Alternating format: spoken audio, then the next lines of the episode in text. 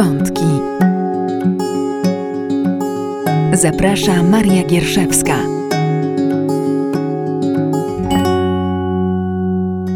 Dzień dobry, tutaj mamy wątki i Maria Gierszewska, a moim gościem jest dzisiaj Olga Luterek, mama pięciolatki, e, które ze swoją rodziną mieszkają w Londynie od dwóch lat. I właśnie o tym chciałybyśmy porozmawiać. O tym, jak się żyje w Zjednoczonym Królestwie, o tym, jak tam wygląda macierzyństwo, jak tam wygląda dzieciństwo, czym to się różni od tego, co y, doświadczyły w Polsce. Olga, witam Cię serdecznie i może powiedz nam kilka słów o sobie. Cześć, y, już Marysia mnie przedstawiła. Jak zostało powiedziane, od dwóch lat mieszkam y, w Londynie y, z mężem i córką. Wyjechaliśmy dwa lata temu we wrześniu, e, więc no, większość tego czasu, który tam spędziliśmy, przypadła na czas pandemii.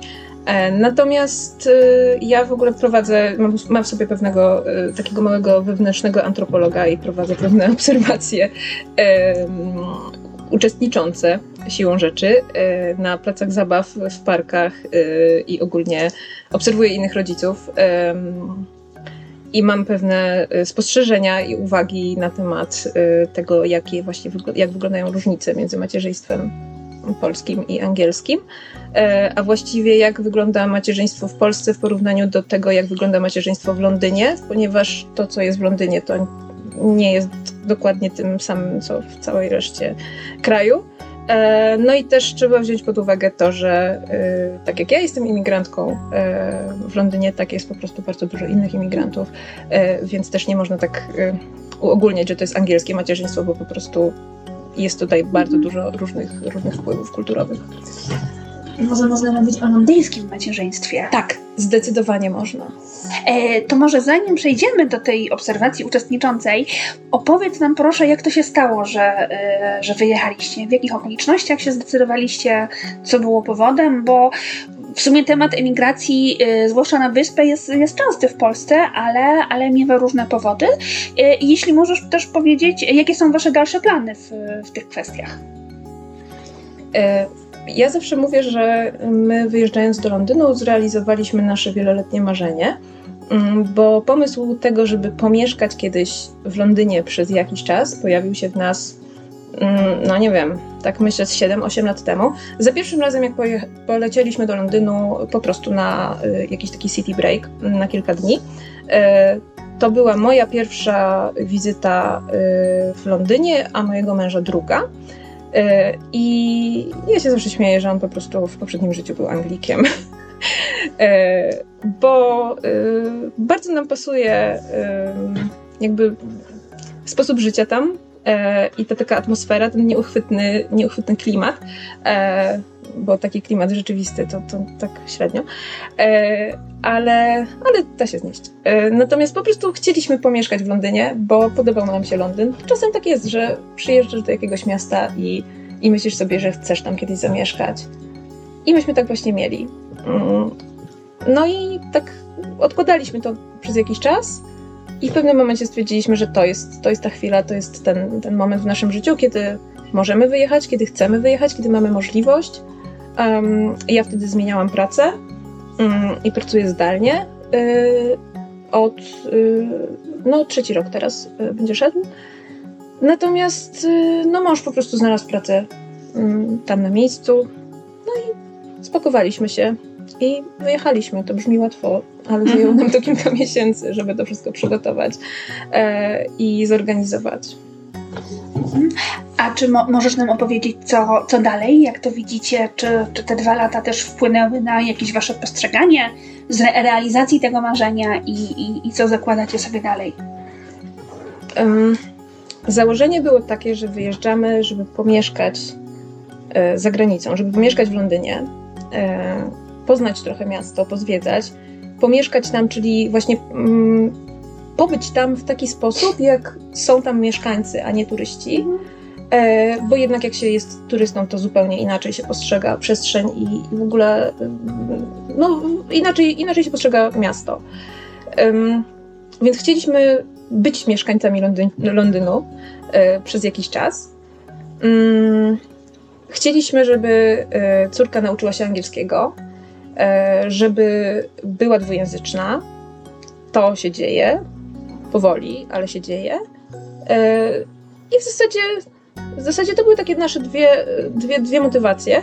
Natomiast niestety pandemia sprawiła, że żadnej z tych rzeczy nie, nie zrobiliśmy tak do końca, e, bo ledwo właściwie przyjechaliśmy, to wszystko zostało zamknięte i musieliśmy siedzieć w domach, e, bo to było tylko kilka miesięcy, kiedy, kiedy byliśmy w stanie w ogóle właśnie no, zwiedzać Londyn. E, córka nie uczyła się jeszcze wtedy angielskiego, no bo nie miała jak.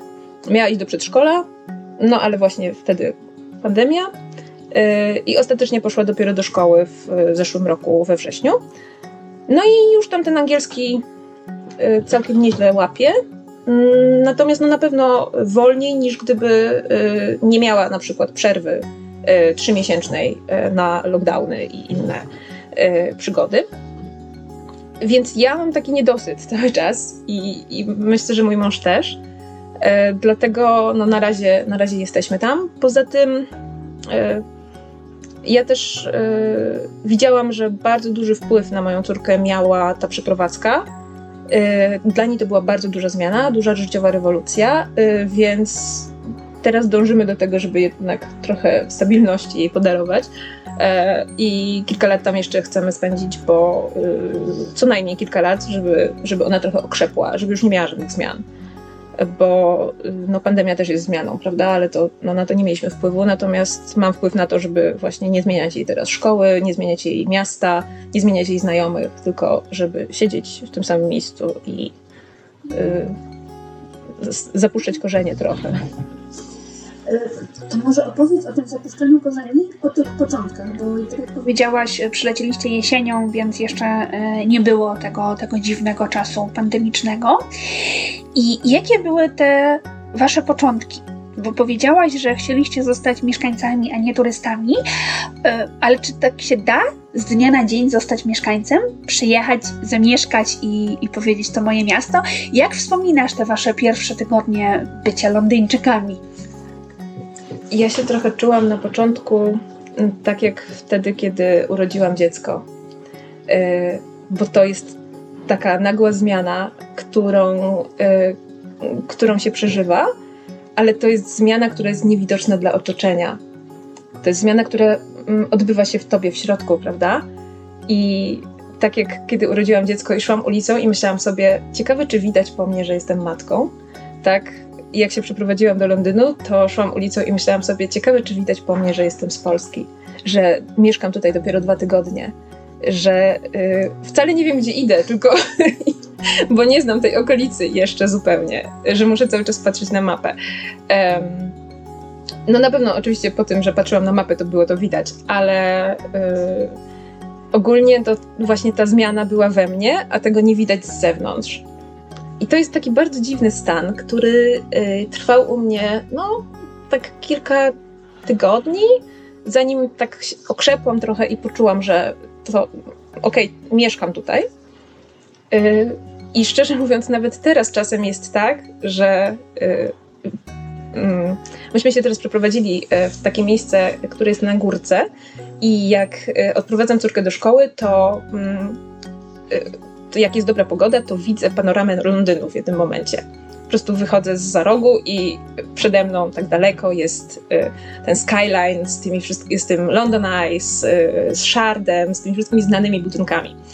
I szczerze mówiąc, ja nawet teraz y, po prostu trochę się wzruszam, bo jak to widzę, to tak mnie ściska i myślę sobie, jejku, mieszkam w Londynie. Y, to jest coś, co co, czego strasznie chciałam, o czym marzyłam i co się z, spełniło i to jest po prostu zapierający dech w piersiach wręcz. E, ta świadomość, bo no, to jest ogólnie fajne, jak się, jak się robi plany, y, długo się robi te plany, to są wielkie plany, człowiek nie wie, czy one, się, y, czy one się zrealizują i jednak się realizują i to po prostu wow. Y, no, ja ja miałam takie uczucie przez pierwsze kilka lat, jak mieszkałam w Krakowie, bo do Krakowa też się mm, przeprowadziłam e, z rodzinnego miasta na Śląsku, też jakby tak z, z, miłości do miasta. Bardzo chciałam tam mieszkać i też właśnie za każdym razem, jak przyjeżdżałam do tego Krakowa, to tak mnie ściskało, jak widziałam ten Wawel, że wow, mieszkam w Krakowie, to jest moje miasto. E, no, ale w tym Londynie, no to trochę mi to zajęło, prawda? bo y, no, na początku jak przyjechaliśmy, to było mnóstwo rzeczy do załatwienia, y, które no, wynikają z tego, że człowiek się przeprowadza i przenosi całe swoje życie y, do innego kraju. Oczywiście też dużo formalności takich związanych z nadchodzącym Brexitem, który no, niestety się zadział. Jakieś tam takie rzeczy, żeby tam, nie wiem, płacić podatki i, i mieć internet i tak dalej. Nie? Po prostu mnóstwo było takiej papierko, papierkowej roboty i y, to też był taki moment, kiedy zrozumiałam, że y, Mnóstwo ludzi co roku robi coś takiego. Mnóstwo ludzi, nawet nie tyle, że co roku, codziennie mnóstwo ludzi robi coś takiego. Codziennie mnóstwo ludzi przyjeżdża do Londynu i żeby tam mieszkać. E, I że y, dla mnie to jest ogromna rewolucja, bo robię to pierwszy raz, ale dla Londynu to jest takie na zasadzie chodźcie, chodźcie. E, dla wszystkich starsze miejsca, bo y, no, to jest ogromne miasto no, i ono y, przyjmuje ludzi z otwartymi ramionami. Ja mam przynajmniej takie poczucie. E, nie mam poczucia takiego, że to jest miasto, które było mi wrogie, jakkolwiek. Mm. A miałam na przykład często takie poczucie, jak jeździłam do Warszawy. Y, dawniej Teraz już nie mam. Teraz już jestem taka trochę bardziej zaprzyjaźniona z Warszawą, ale Warszawa. Warszawa mnie nie witała nigdy z otwartymi ramionami. Bardzo pozytywnie brzmi to wszystko, co mówisz. A chciałam Cię zapytać, czy, y, czy były też jakieś trudności? Pewnie jakieś były. Co Cię zaskoczyło, czego się nie spodziewałaś w tej, w tej przeprowadzce? Co może w jakiś sposób było trudne i, i jak sobie z tym poradziliście? Um, to akurat nie jest coś, co może nie, co, by, co było dla nas niespodziewane, e, natomiast może być niemiłym zaskoczeniem, jeżeli ktoś się o tym dowie. E, pamiętam, że to była taka rozmowa, jak, jak szukaliśmy mieszkania. Czy mąż szukał mieszkania dla nas e, do wynajęcia i ja byłam jeszcze wtedy w Polsce z córką, no a on już był na miejscu w Londynie i wysłał mi ofertę i pokazałam siostrze. Y, I ona zobaczyła tę ofertę i mówi: O, fajne to mieszkanie, naprawdę, i takie tanie bardzo. Ale widzisz, że to jest cena za tydzień? tak. No więc y, w Londynie mieszkania są koszmarnie, horrendalnie drogie. I naprawdę nie przesadzam, to jest, to jest ogromna różnica w, mm, po prostu w porównaniu nawet, nawet tak procentowo do zarobków. Po prostu, y, tak jak w Polsce nie wiem, ta średnia pensja to jest tam chyba około 3000 w tym momencie. E, tak, średnia krajowa? 3, 3,5. Dobrze, no przypuśćmy, że 3,5. E, I mieszkanie kosztuje e, w dużym mieście, nawet w Warszawie, za 2000 można wynająć mieszkanie, prawda? No, czyli to jest e, nieco ponad połowa. No ale to jest mieszkanie duże, nie? To nie jest mieszkanie dla jednej osoby, tylko to jest mieszkanie dla rodziny. No to tam y, to jest na zasadzie takiej, że y, jednak trochę więcej procentowo to wychodzi. Y, mieszkania są bardzo drogie i jak ja po prostu tylko na samym początku sobie powiedziałam, nie przeliczaj. Więc dla mnie to jest tak, że my płacimy w złotówkach za to mieszkanie. Ale ja nie przeliczam tego ze złotówek, tylko po prostu biorę kwotę w funtach i mówię, że to są złotówki. Inaczej bym oszalała, naprawdę, bo, bo, jak, bo to, jest, to jest po prostu nie do pojęcia. To są ogromne kwoty i e, w ogóle rynek mieszkaniowy w Londynie jest, jest szalony. I myśmy teraz zmieniali mieszkanie i liczba e, formalności, które musieliśmy spełnić, e, te wymagania, które miała wobec nas agencja, które wcale nie są jakieś z kosmosu, tylko to jest zupełny standard, e, były takie, że tak w ogóle czego oni od nas chcą jest, jest to wszystko bardzo sformalizowane i to jest coś, co mnie zaskoczyło.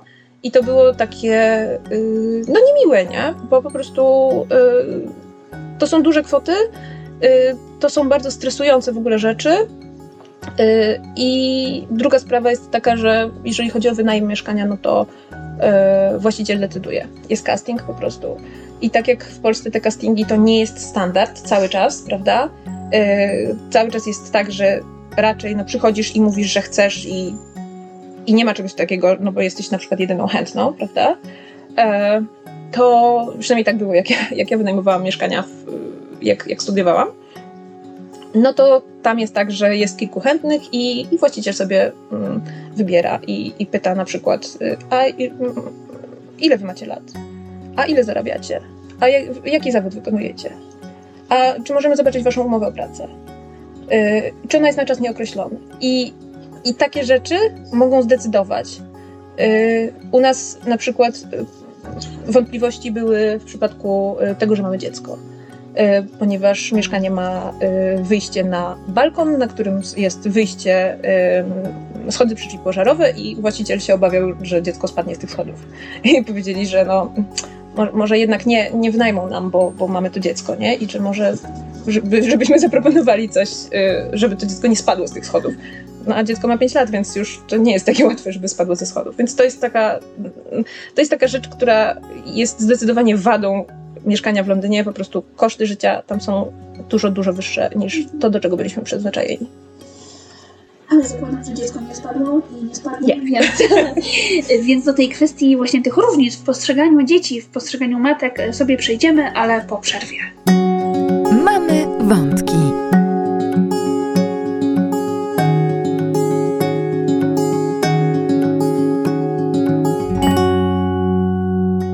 Witamy po przerwie. Tutaj mamy wątki i Maria Gierszewska, a moim gościem jest Olga Luterek, która z rodziną mieszka w Londynie od dwóch lat.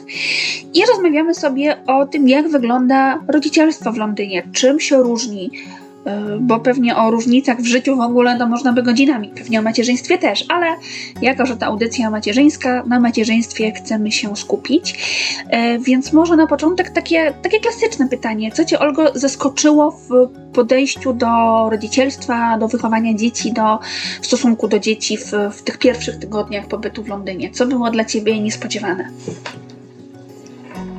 Y, jedna taka, taki, z takich rzeczy, które właściwie od pierwszego dnia mnie zaskoczyły, y, to było to, że nikt nie zwraca na mnie uwagi.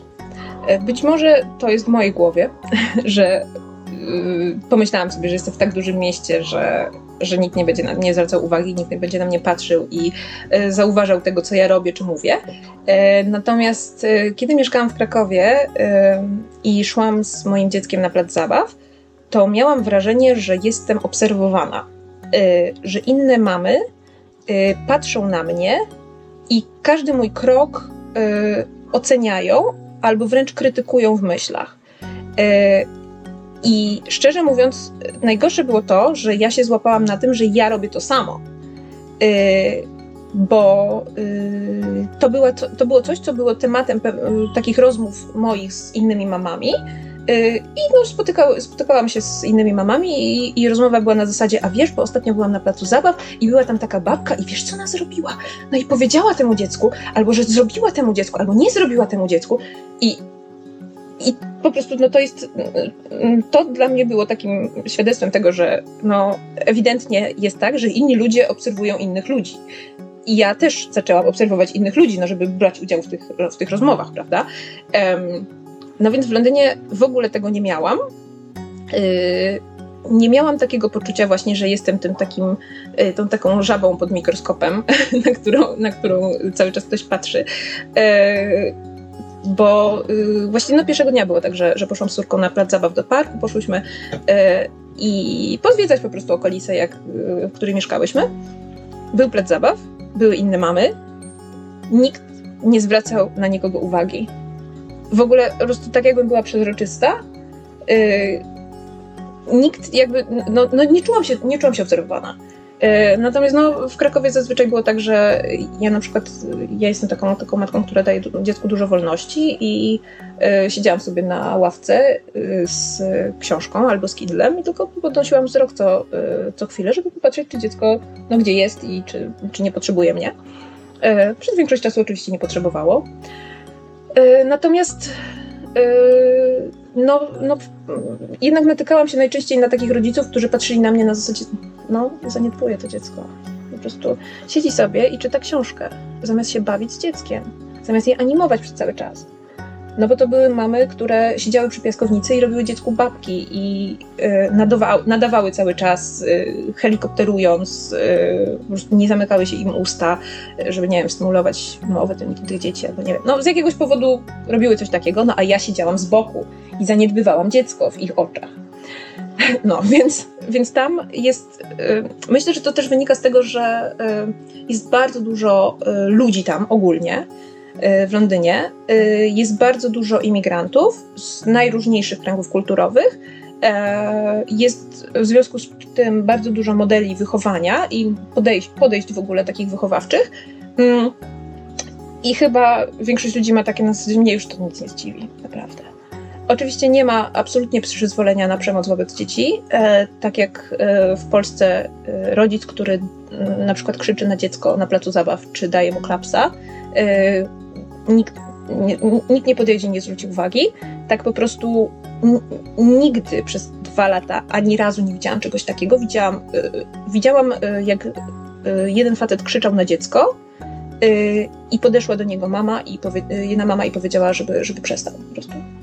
Y, I też wszyscy, wszyscy się na niego gapili, bo to było takie na zasadzie, no, co on wyprawia. Y, nie dyscyplinuje się dzieci w ten sposób tam. Po prostu nie ma przyzwolenia. Y, co jest zabawne, tak jak w Polsce klapsy są zabronione prawem, tak w Wielkiej Brytanii, w Anglii można, w sensie to nie jest karalne. Rodzic ma prawo dawać dziecku klapsy. Ale no nikt tego nie robi. nie widziałam ani razu i po prostu no, no nie ma takiego przyzwolenia, y, takiego powszechnego, żeby, żeby bić dzieci. Y, no, także y, ja y, odczuwam dużo większy luz, y, będąc z dzieckiem w przestrzeni publicznej y, w porównaniu do Polski. I też mam takie poczucie, że dziecko ma prawo tam być jest dużo więcej, tak jak, tak jak w Polsce, jeżeli chcę zabrać dziecko do restauracji, to szukam restauracji przyjaznej dzieciom. Nie mogę wejść do pierwszej lepszej, ponieważ nie każda restauracja jakby akceptuje i zaprasza dzieci. Tak tam y, nawet y, w pubie jest przewijak i wysokie krzesełko. I medzi dziecięce i dziecko dostanie kredki. Y, co w ogóle dla mnie to, to, było, to było zaskakujące, bo po prostu, że nie muszę szukać specjalnie lokalu, który, który jest dostosowany do dzieci to uchwyciłaś chyba taką ważną kwestię, która się przewija i w dyskusji społecznej w Polsce i, i zresztą w mojej audycji też już były takie tematy, o takiej społecznej akceptacji y, macierzyństwa dzieci, które bywają trudnym zjawiskiem, umówmy się, ale w naszym życiu jako ludzi dorosłych zdarza się dużo różnych trudnych zjawisk i, i na ogół sobie z nimi radzimy. Yy, więc jeśli dobrze zrozumiałam, to tam po prostu jest y, większa akceptacja, większa swoboda, większa jakaś taka y, dobrze rozumiana tolerancja, że po prostu pozwalamy ludziom być ludźmi, dzieciom dziećmi i tak dalej.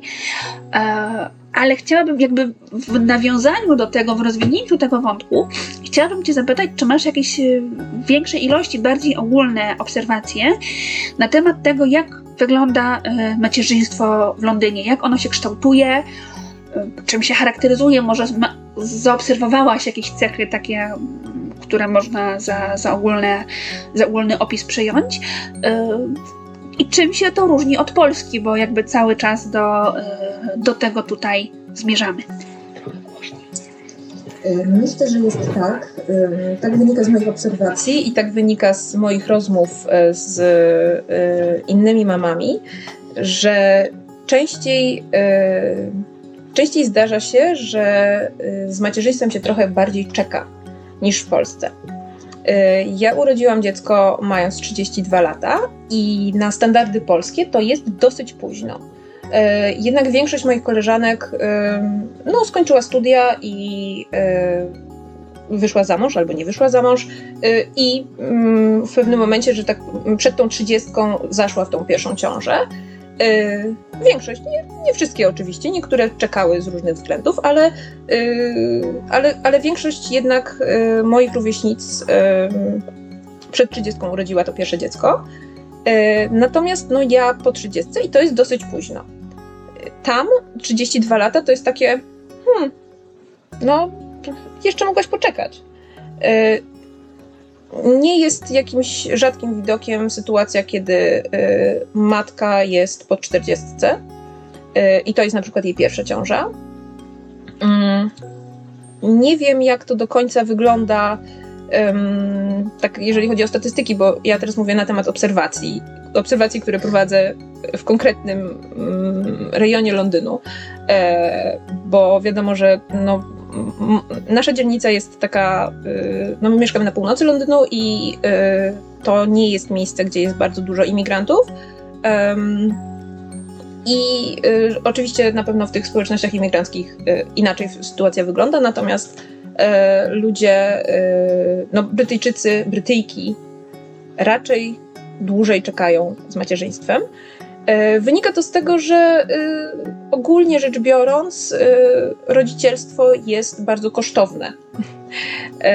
Nawet ostatnio czytałam taki artykuł, że rodzice chcą, żeby parlament tutaj dokonał jakichś zmian w kwestii kosztów opieki nad dziećmi ponieważ one są naprawdę bardzo wysokie i na tle innych krajów, chyba Europy, czy nawet świata, po prostu plasują się gdzieś tam w pierwszej piątce czy coś. Jest to, jest to porównywalnie, bo, znaczy jest to y, tak y, porównując do, do innych krajów, po prostu kosztowna sprawa. No i nie ma też, tak jak jest w Polsce, jest ten ustawowy urlop macierzyński on jest całkiem dobrze płatny zazwyczaj. Jeżeli ktoś nie ma pracy, to dostaje to kośniakowe. Ogólnie po prostu w Polsce finansowo to nie jest taka jakaś bardzo kosztowna rzecz, żeby mieć dziecko. Y, natomiast w Wielkiej Brytanii to kosztuje więcej po prostu. I nie każdy może sobie pozwolić na to, żeby y, przez ten czas urlopu macierzyńskiego no, dostawać niewielkie pieniądze, albo żeby w ogóle nie pracować, E, albo żeby zatrudnić nianie, to jest w ogóle już bardzo wysoki koszt. E, no, no żłobek tak samo. E, także ogólnie rzecz biorąc, no po prostu zazwyczaj trzeba osiągnąć pewien poziom materialny, żeby móc w ogóle myśleć o tym, żeby powiększyć rodzinę. No i w porównaniu do Polski po prostu czeka się z tym dłużej.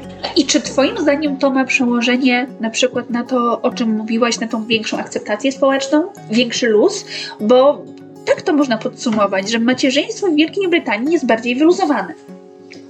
Myślę, że tak, bo y, w zupełnie innym momencie życia się jest, y, w zupełnie innym momencie takim emocjonalno-poznawczym, y, można powiedzieć, się jest, jeżeli masz 25 lat, a jeżeli masz 35 lat.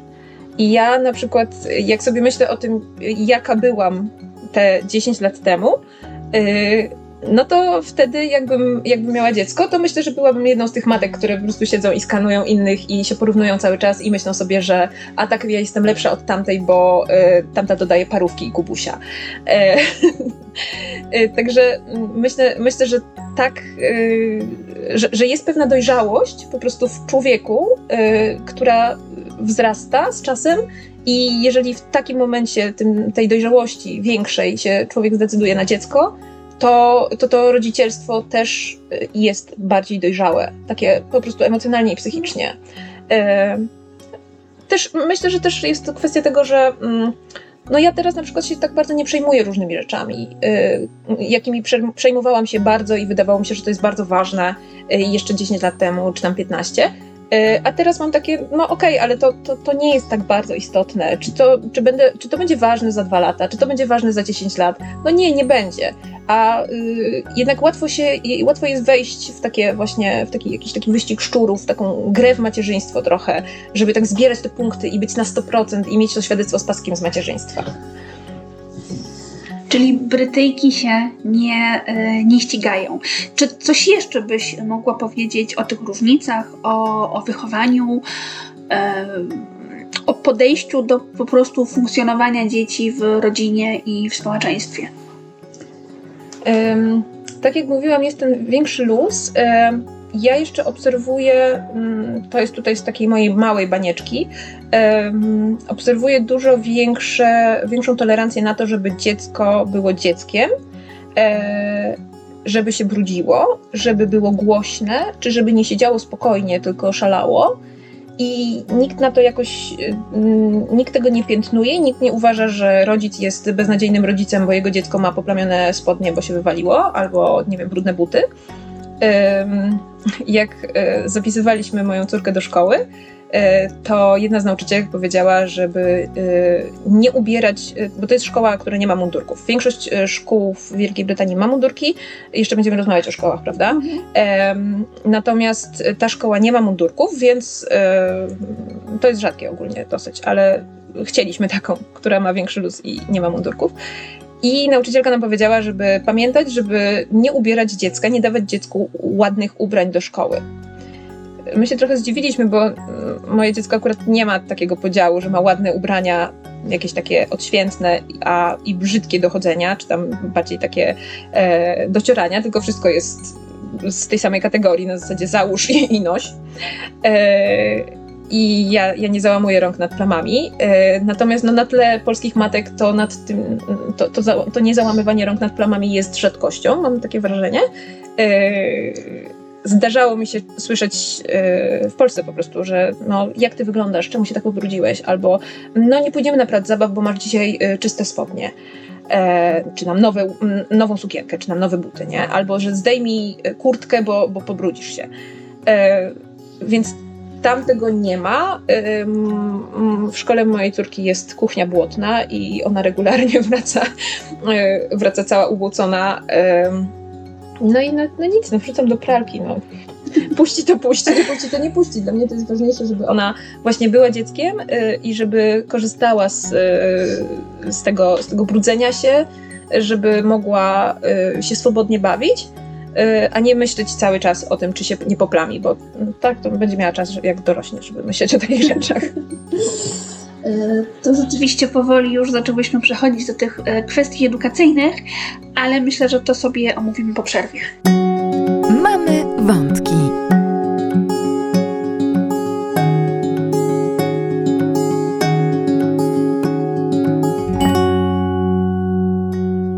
Witamy po przerwie. Tutaj mamy wątki i Maria Gierszewska, a moim gościem jest Olga Luterek, mama pięciolatki y, i ze swoją rodziną Olga mieszka w Londynie od dwóch lat.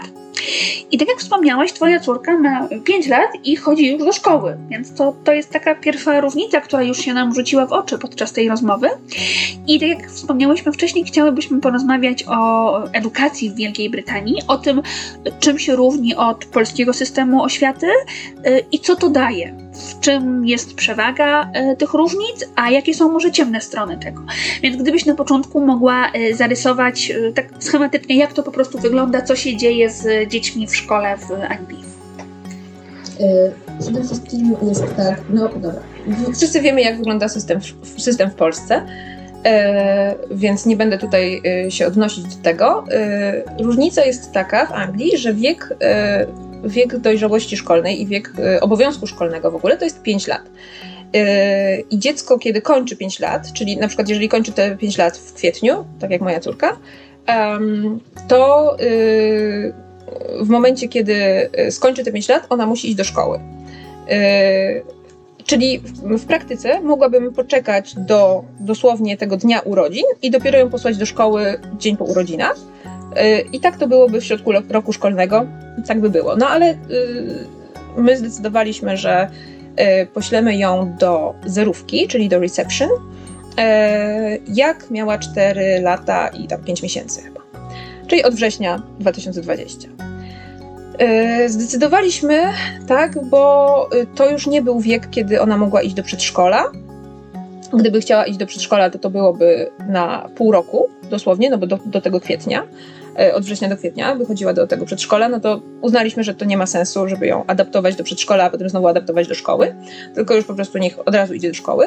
E, no i e, ta szkoła, co mnie przekonało w ogóle do tego, bo miałam pewne wątpliwości na zasadzie, że kurczę, no ona ma 4 lata, w Polsce chodziłaby do przedszkola jeszcze przez 3 lata prawie, prawda?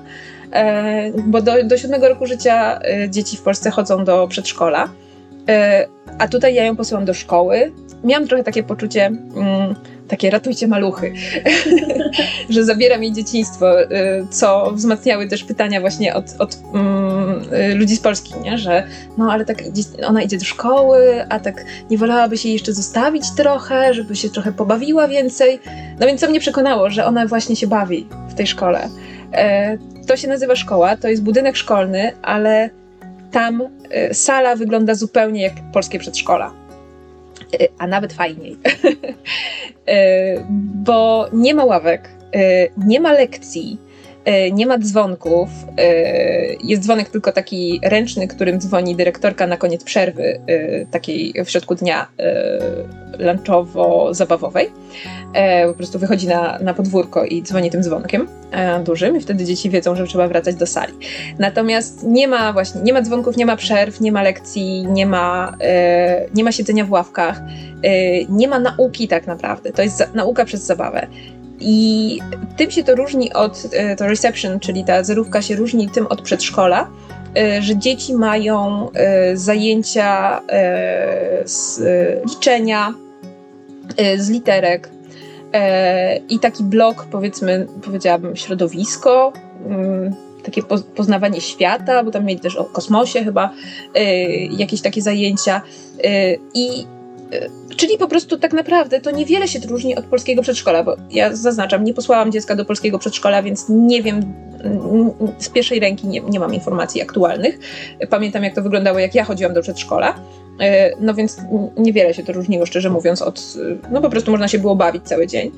E, I są normalnie zabawki, i, i nikt, nikt, nikt tych dzieci nie wtłacza siłą do systemu edukacji co naprawdę, no dla mnie to jest plus. E, tak naprawdę to niewiele się, tym, nie, niewiele się to różni po prostu od przedszkola.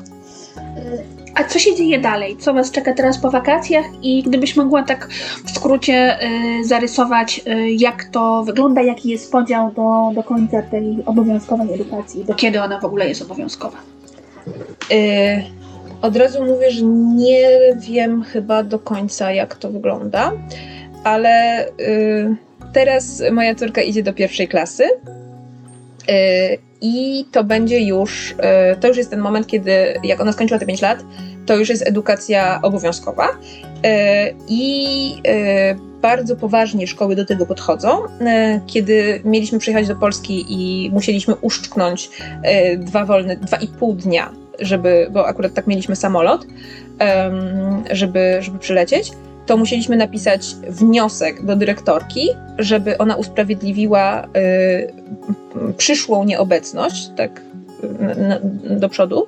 E, trochę to wyglądało jak taki wniosek, e, wniosek o delegację e, w pracy albo wniosek urlopowy, bo po prostu każda nieobecność dziecka jest zgłaszana i w momencie, kiedy to jest nieusprawiedliwiona nieobecność, nieuzgodniona z dyrektorem szkoły, to dyrektor ma obowiązek to zgłosić do mm, tam chyba gminy czy tam jakichś lokalnych, lokalnych władz i te lokalne władze nakładają karę pieniężną na, na rodzica. Za każdy dzień się płaci za każdy dzień nieobecności dziecka.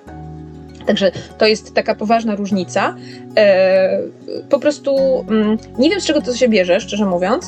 E, wiem, że oni dosyć mocno cisną e, na to. Chyba to jest kwestia tego, że jest taki ogólnokrajowy ranking szkół i, te i po prostu każda gmina chce mieć u siebie szkoły, które mają dobre noty. No a te noty się przyznaje między innymi za frekwencję dzieci.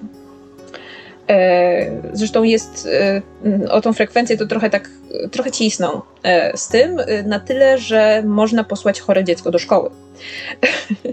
Co jest taką różnicą no, w stosunku do Polski, bo ja pamiętam nawet z dzieciństwa, że no, jeżeli nawet coś mnie brało, albo wystarczyło, że powiedziałam, że się źle czuję, no to mogło być tak, że zostałam w domu, prawda? No bo było po prostu dziecko źle się czuje. E, no to nie ma, że się źle czuje. Musi mieć albo wysoką gorączkę, albo, e, albo wymiotować, albo e, mieć wysypkę. To są takie trzy rzeczy. Moja córka na przykład chodziła przez parę dni z kaszlem, mimo tego, że jest pandemia i, i teoretycznie myśmy się trochę martwili, no ale zrobiliśmy jej test, no i to nie był COVID, więc nie wiedzieliśmy, co to jest, no ale tak chodziła z tym kaszlem i to było takie dla mnie to było bardzo niekomfortowe, bo ja po prostu e, mam takie poczucie, że posyłam chore dziecko do szkoły. Dobry rodzic tak nie robi, bo jestem po prostu polskim rodzicem, który, mm, który mm, cały czas jestem polskim rodzicem. Także to jest, to jest pewna różnica. E, natomiast e, wiem, że jest tak, że jest do szóstej klasy nauka, czyli 5 do 11 lat, zdaje się, tak? I później jest jakaś szkoła taka, taka coś w rodzaju gimnazjum chyba. Szczerze mówiąc, nie orientowałam się, wiem, że, wiem, że jest gimnazjum, wiem, że jest później e, jeszcze szkoła taka średnia. Ale ile one trwają? E, mniej więcej chyba do 18 roku życia, tak samo jak, jak w Polsce e, wygląda ta, znaczy ta, ta edukacja trwa.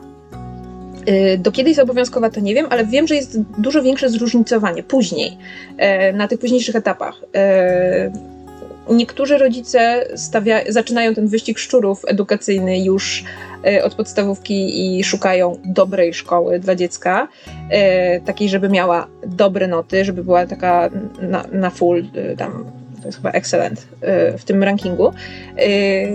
I, i bardzo jakby. Ja, ja, nie rozumiem tego szczerze mówiąc do końca, bo jestem polskim rodzicem, ale wiem, że to ma czasami znaczenie. To znaczy po prostu te dzieci z tej dobrej podstawówki idą później do kolejnych dobrych szkół, później idą na dobre uczelnie i na przykład y, jak się popatrzy na y, rząd obecny, to tam po prostu wszyscy chodzili razem do szkoły. Zainteresowało mnie to, co mówiłaś o tej e, nauce przez zabawę, bo to jest chyba taki koncept, którego w polskiej edukacji ciągle brakuje. E, chciałam Cię zapytać, czy wiesz, jak będzie wyglądała ta pierwsza, potem druga klasa w, w edukacji Twojej córki? Czy tam nadal ta edukacja przez zabawę, e, a nawet zabawa taka niechcący wręcz ucząca, ma miejsce? Jakie są założenia e, tego podejścia i jakie są efekty? Ja się bardzo zdziwiłam, bo mm, jak, e, jak urodziłam dziecko i w ogóle tak myślałam o tym jeszcze mgliście, do jakich szkół będę chciała, czy do jakich, do jakich placówek będę chciała, żeby moje dziecko chodziło, to y, bardzo mi się podobały założenia y, metody Montessori, czy y, metody waldorskiej. niektóre, nie wszystkie, ale niektóre. I tak myślałam sobie, że ogólnie to, to takie fajne właśnie, że może znajdziemy przedszkole Montessori albo, albo szkołę waldorfską, e, że zobaczymy tam, e, jak przyjdzie to do czego. No więc e, ta nasza szkoła w Londynie jest najzupełniej zwyczajną szkołą, bezpłatną. Celowo nie mówię, że publiczną, ponieważ public schools w Anglii to są szkoły, które funkcjonują tak samo jak porównywalnie do polskich szkół prywatnych slash społecznych. E, więc to jest dosyć skomplikowane i nie będę się zagłębiać w to nazewnictwo. To jest zwykła szkoła, tak jak zwykła podstawówka e, najbliższa e, w Polsce, no to to jest po prostu zwykła podstawówka.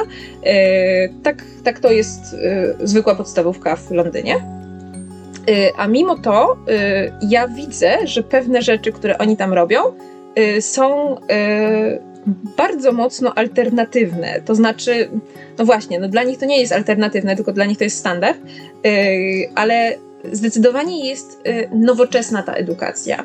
Yy, ja wiem, że w Polsce zdarzają się takie szkoły, zdarzają się tacy nauczyciele, którzy po prostu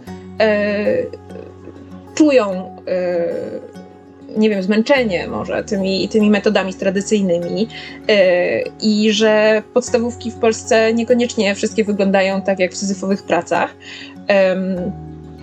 Natomiast yy, no, ja pamiętam z mojej szkoły, że tej nauki przez zabawę tam było niewiele, dużo więcej było takiego wkuwania.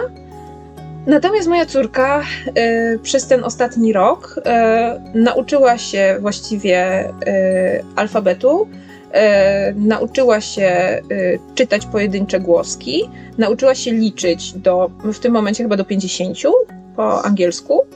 E, po polsku liczy do 20, więc też nie jest źle. E, potem mnie się już myli, niestety. E, ogólnie i to wszystko było nie przez jakieś wkuwanie, tylko to wszystko było przez zabawę. Na przykład jak mieli mm, poznawanie literek, to po kolei mieli takie dni, kiedy mm, y, ja zobaczyłam zdjęcia na przykład z y, dnia literki C. E, więc nauczycielki przyniosły czerwoną kapustę, e, czyli e, i dzieci kroiły tę czerwoną kapustę, następnie wyciskały z niej sok i następnie farbowały tym sokiem chusteczki metodą batikową. Kroiły normalnie nożami takimi ostrymi. Czterolatki. I ja zobaczyłam te zdjęcia i sobie pomyślałam, kurczę, no, po prostu chciałabym coś takiego zobaczyć e, w wykonaniu czterolatków w polskim przedszkolu. E, szczerze wątpię. żeby to było w ogóle. Na pewno zdarzają się takie placówki, gdzie to jest możliwe, ale wątpię, żeby to było powszechne.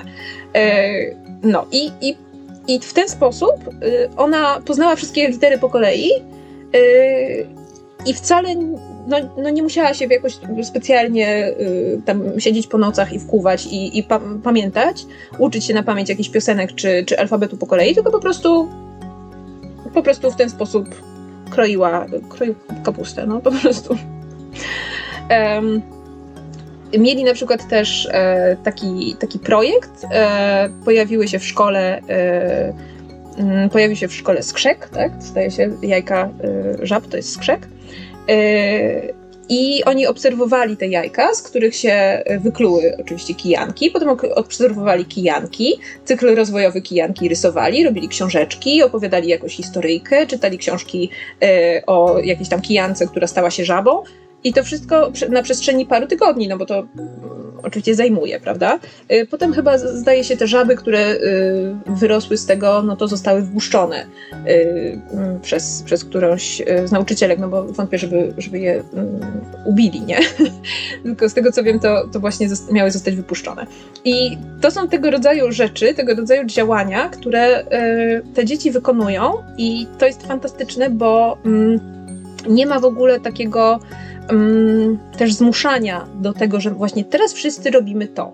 Tylko y, nawet w obrębie y, takiej ogólnej aktywności, na zasadzie, że kroimy kapustę i wyciskamy z niej sok, każde dziecko może sobie wybrać, czy woli kroić, czy woli y, wyciskać sok, czy woli stać z boku i patrzeć, i dopiero za chwilę się zaangażuje. Y, nie, ma, nie ma takiego. Mm, takiego nacisku, takiej presji, żeby cała klasa robiła dokładnie to samo w tym samym momencie. A ja pamiętam to i ze swojego przedszkola, y, na zasadzie, że teraz wszystkie dzieci się, siadają śpiewają piosenkę i nam, nie wiem, mają pokazywać, czy coś tam robić. Y, I pamiętam to też ze szkoły. Tego tam nie ma. Nie wiem, czy to jest specyfika danej placówki, czy to jest specyfika ogólnie edukacji y, angielskiej. Trudno mi powiedzieć, no bo mam, nie mam porównania po prostu z ogólną edukacją angielską.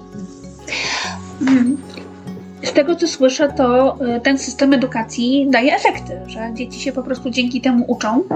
Chciałam Cię też na koniec zapytać, y, czy to ma y, jakiś szerszy wpływ społeczny, czy widzisz wpływ na swoją córkę? I w ogóle tak już kończąc, jak ta zmiana, ta przeprowadzka wpłynęła na Was, na, na Waszą rodzinę? Oczywiście domyślam się, że no, kontekst pandemii tutaj jest trudny i, i, dużo pogorszył, ale on pogorszyłby wszędzie, więc możemy się umówić, że go pominiemy, bo wszędzie by było tak samo źle. E, ale co e, takiego ta, ta przeprowadzka, ta edukacja, ten londyński luz, co to dało waszej rodzinie? Myślę, że moja córka y, zyskała bardzo dużo na pewności siebie i takiej poczu takiego poczucia y, kompetencji własnych. Bo ona jest taką osobą, która raczej nie rzuca się z głową w nowe aktywności, tylko raczej chwilę obserwuje z boku, czasami dłuższą chwilę, czasami nawet y, kilka godzin y, potrzebuje obserwować. Y, I ja widzę, że bardzo dużo jej dał ten rok, właśnie takiego czegoś, że okej, okay, ja mogę wszystko, ja sobie dam radę. Spróbuję i dam sobie radę. Też myślę, że to może po prostu brać się z, mm, z jakiegoś takiego y, sposobu motywacji, którego, y, którego używają y, dane nauczycielki, te konkretne. A, jeszcze jest taka jedna różnica, że no w Polsce dzieci jak mają w klasach 1-3, to mają cały czas tą samą nauczycielkę. E, no więc moja córka będzie miała teraz od września nową nauczycielkę, bo każda klasa ma, każdy rocznik ma, ma innych nauczycieli.